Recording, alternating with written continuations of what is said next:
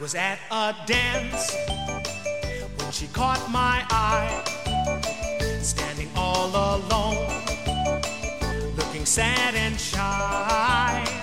We began to dance, swaying to and fro, and soon I knew I'd never let her go. Blame it on the bossa nova with its magic spell. Welcome to the Amazon Women on the Moon segment by segment podcast. I'm your host Aadil Kurji, and this week uh, I've got how are you? Uh, about as well as when we last spoke, I suppose. Which which to the to the uh, listener will be uh, a week ago. Yeah. Um, but to the discerning listener who actually listened to episode six. Uh, was about 10, 5, 30 seconds ago. Yeah. um, we're, we're on episode 11, uh, which is Time Amazon flies. Women on the... Yeah. Uh, Amazon Women on the Moon segment 2 takes place from 35.50 to 38.23. A short-ish segment, but still still a solid one, I think. Uh, Initial thoughts? when I so I watched the whole film uh, at once, and then I went back and and watched the segments. And on the second watch of the segment, I was like, "Hey, uh, the thing on the TV is in black and white," and I thought that was cute. But anyway, we can maybe talk about that in a sec. Second verse, kind of same as the first. Like it's a very it's a very loving parody, I think, of of of B movies and watching B movies. Um, there were loads of little details that I loved in it that I really only picked up on the on the second second go round. I'd probably pick up more if I watched it a third time. But yeah, very enjoyable. Sad, Yeah, sad that we um, didn't see more of the giant lizard. I was I Yeah, was upset well, about yeah. that. I could have taken more Um, giant lizard. That's fair. But yeah, so we we we I like that we cut into this from uh uh, as if someone had switched the channel back to WIDB TV and it's movies till sunrise splash screen. Um, and then they cheekily say, um, We now return to the 1957 film Amazon Women on the Moon, starring Bill Thomas and Buzzy Clark. uh, what was it? Uh, I wrote it down, sorry. Uh, they say, um, with There no further be no interruptions, and we further know, of course, that's just not going to be the case. Uh, and then and then it cuts us to so we left right. End of segment one was Blackie, go turn on the emergency or whatever. Um, and then we cut to they've already landed safely and someone's descending the ladder. And then we do another one of their lovely uh, film broken film jump cuts to ever, everyone's gone down and again i, I uh, like i said last um, episode i really like how they are nodding to the plotting pacing while not putting us through it because we get two or three seconds of oh he's really just slowly descending a ladder. And then they cut to everyone has clearly done that. Like everyone's down on the ground and you you know it implies that hey we had to watch everyone. Because it's the same framing right? So you, it implies that we watched everyone slowly go down the ladder one by one and wait for each other. Well, here we are on the moon. um, let's talk about my favorite part of this Place gives me which the is willies. of course i think the setting is, is tremendous in this segment um, what did you think of the moon I thought the moon looked remarkably like landscapes which are within a 50 mile radius of Hollywood. Hmm. Weird. yeah Um, who knew? Who knew? Yeah, and I, I like how it's just it literally I I, I really want to know how much location scouting there was because either someone painstakingly tried to find the perfect generic part of the hills, the Rocky Hills around LA, or they just drove, stopped, and then set up shop, and I can't tell which. Yeah, that's very telling, isn't it? Like, Yeah. is it is it the case where you can kind of just throw a rock and it'll land somewhere where they filmed a space scene in the fifties? right um and like and so the one we have it's it's like these like rocky crags um sort of jutty um but it's essentially sand rock and shrubs the shrubs, The, the the the amount of green in Yes. on the moon just it tickles me because it's like well framed in that initial shot with the ladder. Like you, you, you see shrubs in the background, and then this obviously fake crater with dry ice filled. Um, That they it's- definitely only have one of, even Yeah. though they find multiple craters. Oh, it's so good, and it's like yeah, it's clearly. It's the right colors for the ski landscape, but not the right texture. Like again, Yeah. it's it's a nod to the bad special effects of the day, right? Yeah. This is like papier mâché painted the right tone of brown and a bunch of dry ice thrown in. Um, and they're in their blue spacesuits, which have like combat boots on the bottom. Uh, And of course, there's the monkey has its own little suit. The monkey has its own little suit, and that's very important to me. Well, yeah, I mean, otherwise the monkey would have had to stay on the ship, which is you know left open throughout the whole scene. Uh, Even though they're worried about oxygen. Yeah. Um, but, Uh, it's, it's yeah. just it's, it, it it sets the tone for the segment really well. Yeah. Uh, and then there's just a panning shot of of the rocks, which shows so much, so many plants. Yes. And I love that there there's a line in the first segment, um, I think, where I think it's the first segment about that they're a team of handpicked scientists.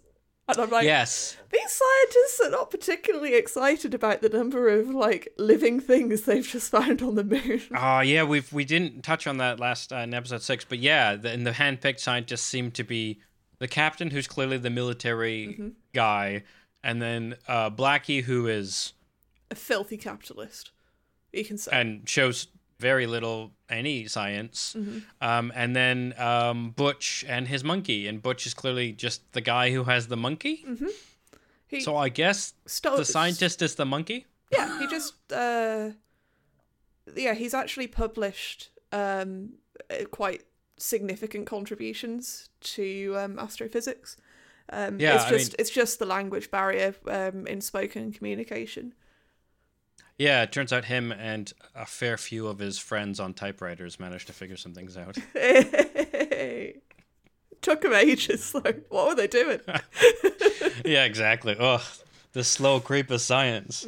Um, yeah, uh, we also didn't talk about. Um, they call. They made a point in the first segment to um, reference space beams, and they're just flashlights. yes.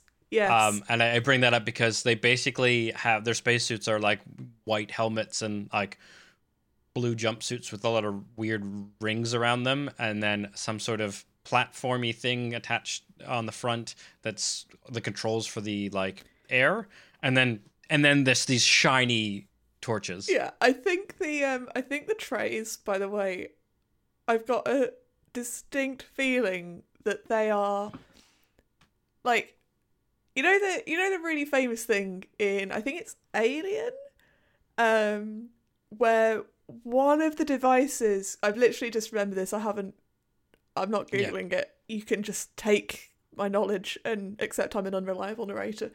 Um, but there's a thing I think from Alien where one of the devices they use is a painted um, lady shaver, like a, a razor or an epilator or something. Um, and there's I think there's a similar thing going on here with these these belt tray things that I'm ninety percent sure are the front of a pram Oh, amazing! or a buggy or something like like Yeah. I've got. Um, I may, yeah, they might not be. I'm. I might. Ha- that, that might be an anachronism, but I'm sure that they're like a, a tray for a child, or something Right. like that from a high chair or. I mean that that seems kind of reasonable. I mean the the the straps are very Mm-hmm. not spacey. Mm-hmm. They're like those clip metal clip straps with an obvious rivet and then like a leather strap. Yep. I really like the design of these things. I think it's just over the top enough. Mm-hmm.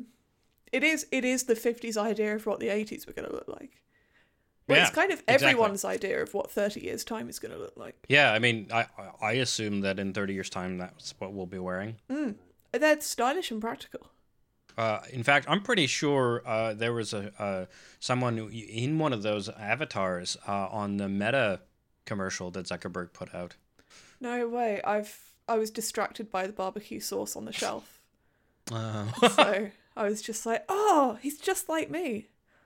I, Yeah, I that's keep him. Condiment, I keep condiments by my books and records. it's true, especially in a virtual world.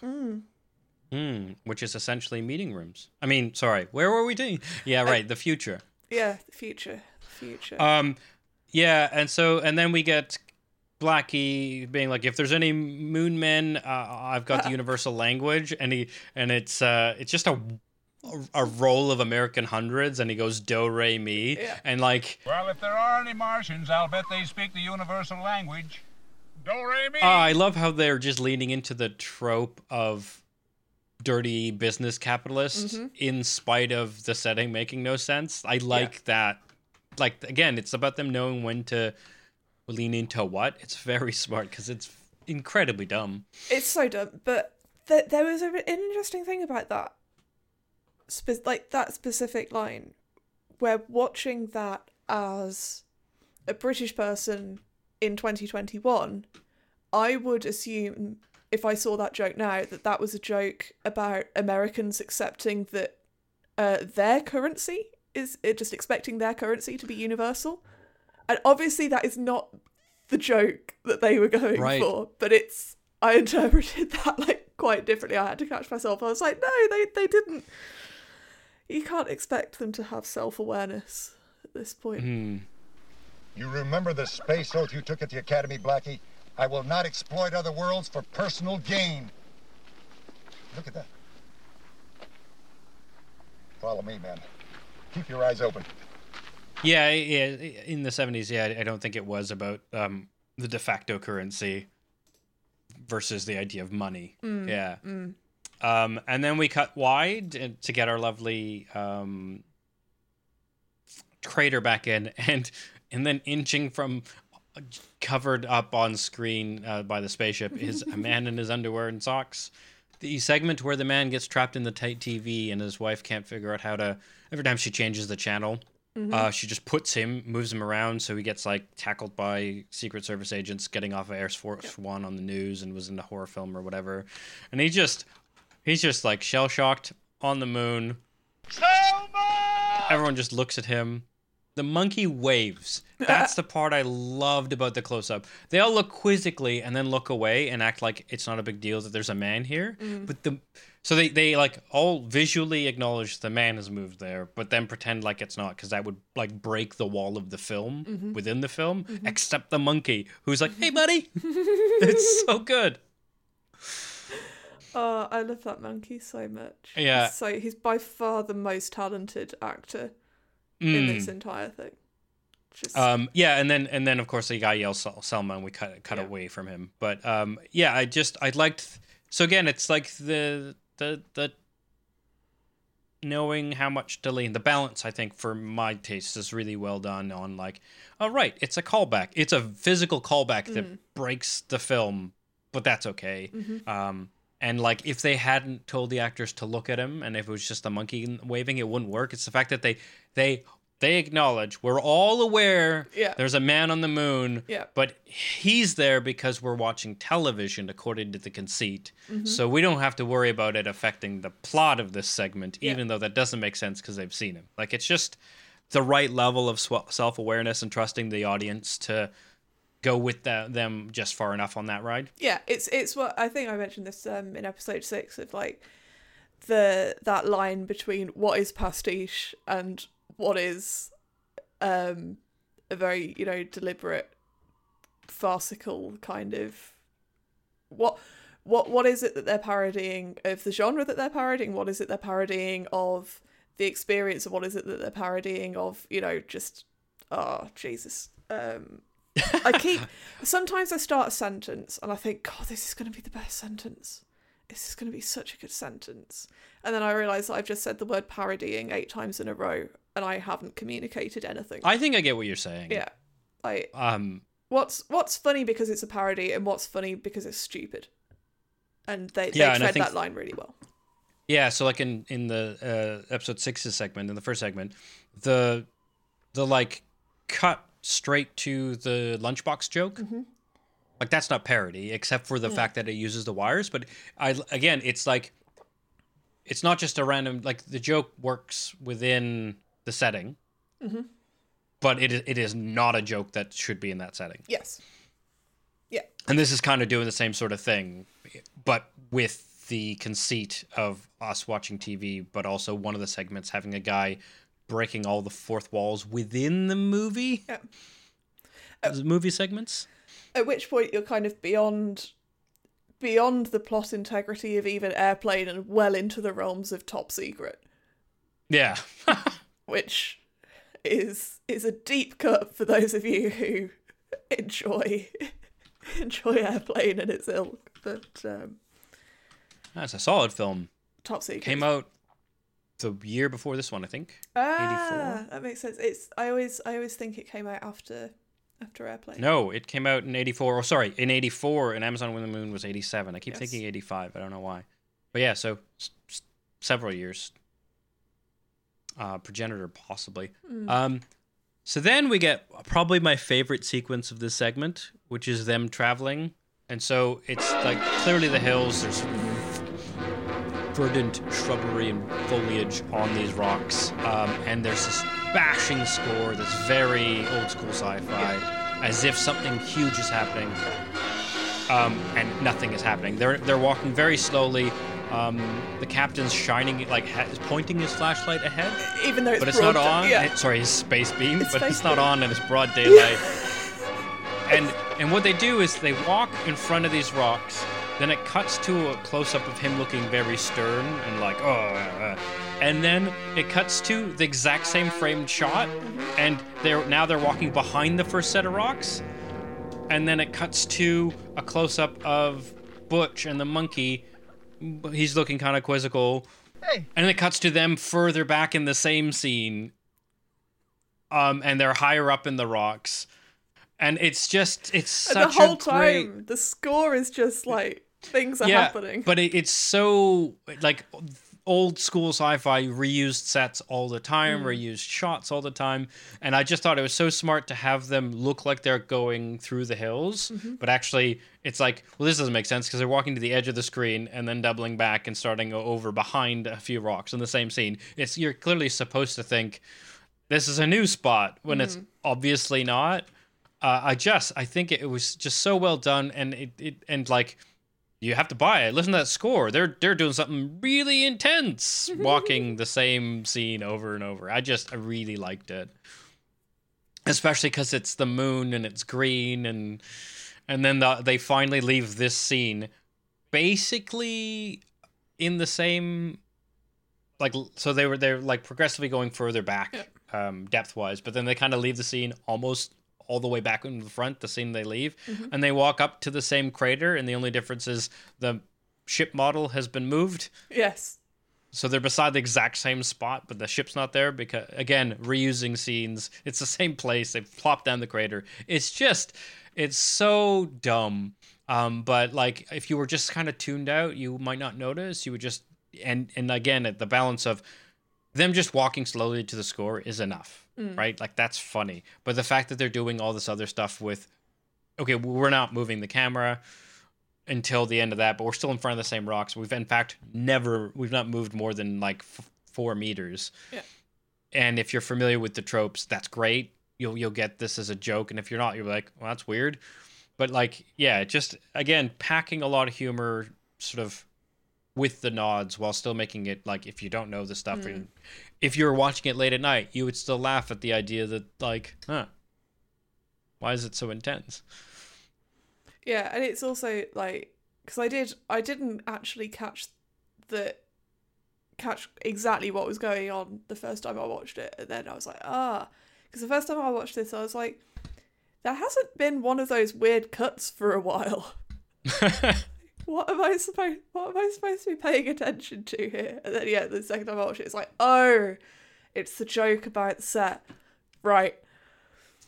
Um, that was also when I noticed he had the space beams out, and I was like, it's Yeah. broad daylight. Ah, Um, I th- yeah, I think that's really telling is that that like your observation was tied to them quickly teaching like you learned with the, the language of what their filmmaking mm. was trying to do. Like if it's boring, we're gonna film cut like broken film cut away. So if it mm. seems boring to you, there's some jokes you're missing. Then they've communicated that within one and a half segments. I say that in my stand up all the time. If it seems boring to you, you're just missing the joke. oh, so you've revealed the thing that you tried to cover up at the end of episode six. yeah, which, oh no, this is getting too meta. This is getting too meta now. I'm gonna have to say it. I'm gonna have to plug it at the end of this episode, even though I didn't want to. Um, we stop with the bashing m- music, and then we get Butch, the comic relief, sort of Take that crazy full moon. and then there's this like horrible plasticine uh earth yes. um model that then they reprimand him like That's a full Earth, Butch. Remember where we are. Sour weed. and i just it's so dumb It's funny, like because I, you, you mentioned something in episode six, which was just really insightful and succinct. Of this, this, these sections being the straight man of the film, hmm. and it's so funny because we're just repeating back what happened, and I'm just giggling, even though I was I didn't find it that funny when I was watching it, but when you just read out what's happening, it's like, oh god, it's dumb as shit. yeah it's because it's not yeah it's not played for laughs. Yeah. so it's it, it yeah so it's it's again yeah like you said it's easier to tell on second watches or upon recollection. Like hmm. oh that was really dumb and funny. Um and like what i really like about that cutaway to the plasticine model earth is it's like a stock image of a sky with clouds. Yes, with an earth in it. yeah with an earth in it. And you're like well that's dumb earth but also you're like wait clouds? Like it's just like what? What is this scene? It's so dumb. That is broad daylight. How can they even see it?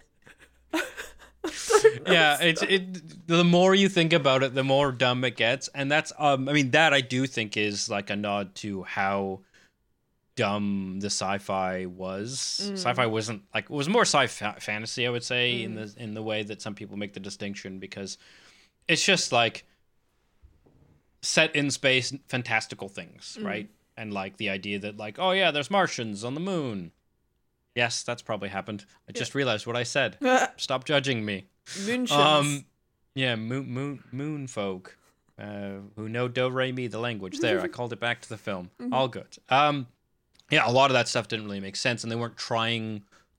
Some of that was like we didn't have a good wide knowledge of the science, but a lot of it was just like we're not trying to have a notion of like this is compatible ish with science, um, which we see in the next scene because um, oh, it's, so yeah, we seen that scene because suddenly the captain just starts to pull his helmet off.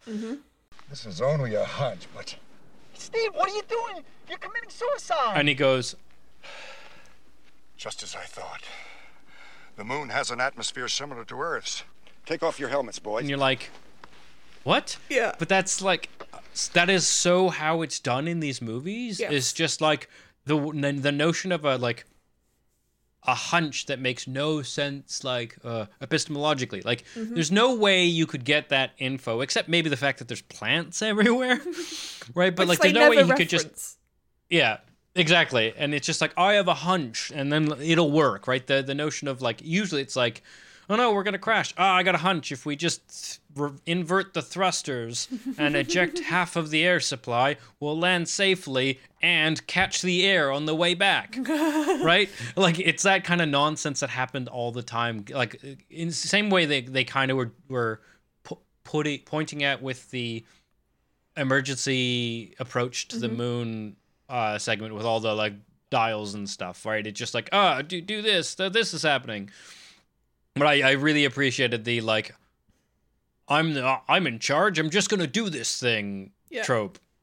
There's also a thing about like the I don't I it's one of those things where I'm like I wish I knew exactly what this was pointing at. Um, in the other episode, there's just a line of I'm gonna get a hunk of that green cheese, and and uh, the the head dude is like, no, that's it's those kinds of myths that we're going to the moon to dispel. And I'm like, so do you know what the moon is or not? Do Right, you- yeah. Like, do you what? Oh, that's a really good point because yeah, it, this is flying in the face. This whole atmosphere thing is like, no, no, they don't. No, it, They know it's not green cheese. they they, but that's not common knowledge.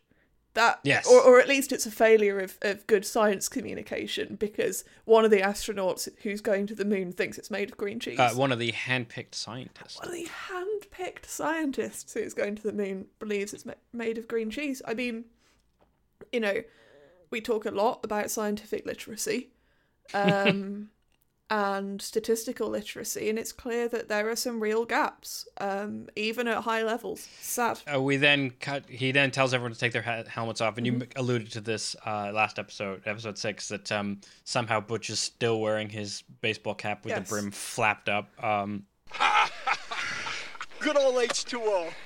but Steve, fill me in. How, how'd you figure it out? and this is a thing that I noticed, and I don't know what it. I think it's just a prop thing, but I can't tell.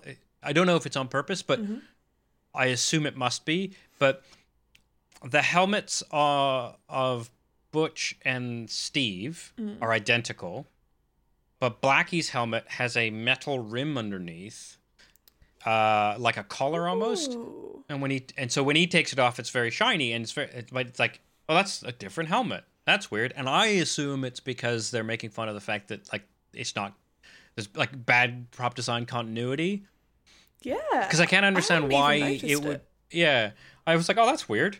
I, I just saw the and because it glinted in light, I was like, oh, that's odd. He's got that silver, and he doesn't. Oh wait, he doesn't either. And then then I saw that on the first watch through, and then the subsequent ones, I was just like, ah, that must be on purpose. It's so weird otherwise. Um, but it doesn't really matter. Um, but yeah, I just thought that was interesting. And again, uh, part of um, the whole brilliance of this type of parody, which has a, uh, parodying something that is schlocky, means you get away with your own schlockiness as homage or green fromage, as the case may be. Oh, that was bad. Yeah, That was that was bad, but I respect it. Yeah, you'll be the only one. Um, and then and then and they're like, "How did you figure that out?" This is my favorite because then it turns out he's like Seems like Looney figured it out first. points to the monkey, What The is monkey the monkey is- eating? a banana. It's a banana. Oh, it looked like squirty cream. Oh, I was staring at it, trying to figure out what that monkey had in its hands and mouth. All I could think. yeah. was, There's a I, I think there's a peel on the ground in front of him. Like, yeah, you can see the banana peel. Um, but um, God, one of the things I like about that sequence is it it it, it immediately contradicts like three sentences before. right? It's like ah my this is only a hunch, but you're like, well the monkey's not dead. A yeah, regular Einstein. Like you saw the monkey take his helmet off and is now eating a banana and you're saying it's a hunch, but then they're uh, like, "How did you figure it out?" It's like, "Oh, well, it wasn't a hunch. I saw, I saw a mammal breathing." it's just such a weird, like, it's just like, oh, it broke, it wrinkled my brain because I was like, "Didn't he just?" Because I'm way too logical in my head, and it was like, "Oh, you guys are being mean," but again, it doesn't really matter, and it's kind of the way these things usually work. Like, a lot of sci-fi is written to make sense forwards, but not upon reflection. yes.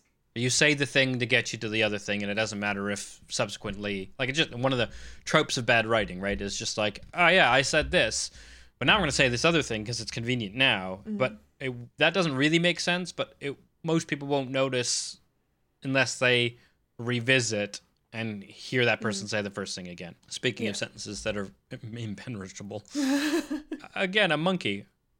Uh, It's a monkey in Einstein the monkey. Monkey in space. Sorry? It's it's just a monkey in space, and Yeah. that's wonderful. Yeah, and it's again star of the segment, the wave, and then the banana. Great. Uh, and they're all laughing, and then we we Splacky goes and points to cut to well nothing. Again, classic trope of someone noticing a thing before it happens because cinematically we want to see nothing, and then this lizard go over the ridge. Mm-hmm. But what's Blackie pointing at? But it happens all the time in in, in old uh, sci-fi, act, you know, genre, right? It's Yeah. because.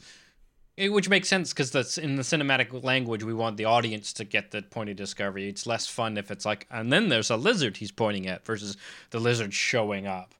Um, but like, it's very common in in these things to have like the the exposition point before it happens. So I thought that was a nice touch that I'm pretty sure was unintentional. Um, and yeah, and it's also, of course, they've added grain to the shot, and it's a macro shot of a of a lizard with, I think, I don't even think that lizard's face. I think they've put prosthetic Yes. fins on. it. I'm not sure. Yeah, tho- right. Those are not. Th- those. Oh yeah, there's three horns. There's three yeah, okay. horns, and they might have also painted it, uh, but you can only see it for like a couple of seconds. So Yeah, and it's a forked tongue like Gila monster sort of type uh, thing. Um, and it and and again we get the score the dun dun dun. uh, and it and they've got like noises of like hissing, but Yeah. when its mouth is closed, Yep. and then it flicks its tongue, crawls over the rocks, and then we get uh, a, a cigarette burn film end of reel, end of part three reel, fade to black, and then that's the end of the segment. Um, so yes, as you alluded, I could have done with more lizard as well. I It wa- wanted it more lizard. I wanted more of the lizard. I wanted more lizard and more monkey, and Yes. less humans. yeah. I was gonna say humans are really the problem. This Yeah. is uh, this has been a TED talk in disguise. um, yeah, I, I I really like this segment. It was it, short, but like uh, I, I, we've been saying, deceptively packed. Yes. with things and like like well worth the rewatch like some of the other segments like uh n- n- no throwing shade but just they're just written differently like like the one with steve guttenberg and uh, rosanna arquette um and the dating Yes. two two IDs or something is what it's called. Like again, no shade, but like that's a very straightforward sketch with you know good pacing and like this is the pr- premise, da da da. But you're not like looking in the background for much, right? You're not you're not getting a whole lot out of rewatches in the sense of things you might have missed because it's jam packed. It's just different style of writing and stuff Yeah. again why I think um, it, it's sort of why this works as the straight man of the film mm. because it's a lot of stuff, but again, none of it is at the most of it isn't at the forefront without without the, the odd punch like like the monkey wave. Even that's kind of subtle, but like mm-hmm. the there are jokes, right? Like the Earth joke is probably the biggest one Yes. the full Earth joke, and it even becomes funnier as you pointed out after the fact. The more you think about it, because the laugh is, "Aha, full Earth instead of a full moon," and also it looks dumb. And then when you start thinking about it, well, it, it it like really doesn't make sense on multiple multiple levels, and that's why it's funnier. But again, you that's like not your immediate interpretation. Yeah, and and it's nice because uh, kind of sitting here excavating the levels of of joke from it is kind of there's a similar process with what people do with the B movies that they're parodying of like, hey, do you remember that bit in Plan 9 from Outer Space that when you actually think about it makes absolutely no sense as well as being absurd on like a very basic level? um, you know, you can just sit here and dissect like all of these scenes kind of in the same way that you dissect B movies and I think that's I think that's wonderful and I think that is testament actually to some really sharp writing.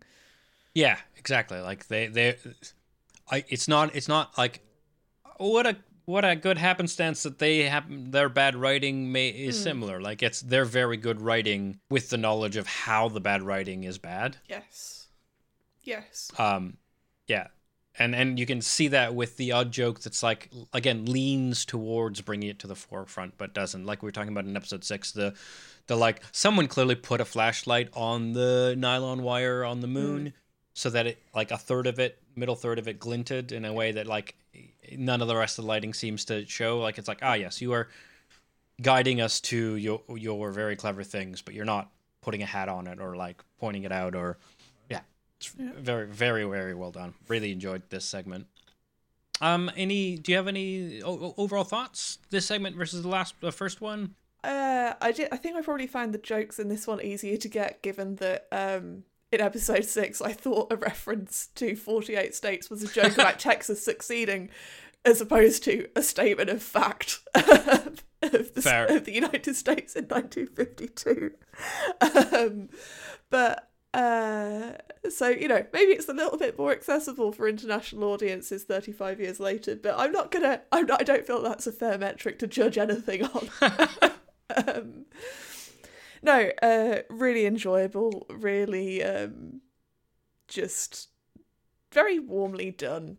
Very like lovingly done. I think in in ways like you were saying. I can't remember if it was this episode or or episode six. Um, the perils of recording things back to back. Uh, about the differences between this kind of parody and the kind of parody you see in scary movie, epic movie, not another teen movie, and that kind of thing.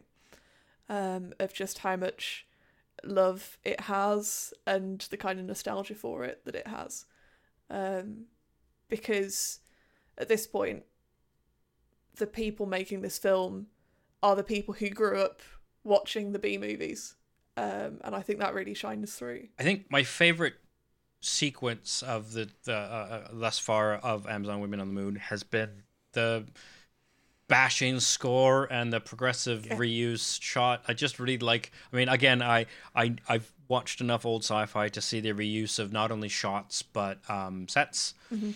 Uh, and that like called it in really well and then like i actually didn't notice until i was just double checking something uh, while we were chatting and saw realized that the crater scene is in, is also that basic same rock formation. I thought there was two different locations, but it's actually just a change of angle in the same one, which is economical, but also they they clearly want like Yeah. that this was on purpose, right? Yeah. It's conveniently economical, but it's also very on purpose. And um, yeah, I just I really liked that. Um, uh, that and the monkey wave cemented this one as like the, the, him waving to the Stella Man, uh, it, while while they just like again the the weird when we had such trouble trying to put words around it, so I won't go at the beginning of this episode, but like the breaking of the fourth wall in Yes. terms of the movie and the our relationship with the character jumping through segments and that stuff uh, or TV yeah it, it was just I really like that. Um yeah it's it's but both really solid and again uh, the straight man uh, metaphor seems to seems to be holding up. Great. Um I yeah look forward to um our next uh segment which will be episode 17 uh, so in about a week's time. Um, but if people wanted to hear more of your um, waxing and waning as the Earth does from the moon, um, how how would they find you? You can find me on Twitter and Instagram at Hello Alasdair. That's A L A S D A I R. You can also find me on Twitch, which I'm remembering to say at the same time this time, because I'm learning how to podcast quickly. Excellent. Uh, any other plugs? Say ones you alluded to earlier in the episode. Any other, you know, I sometimes I do stand up. It's fine.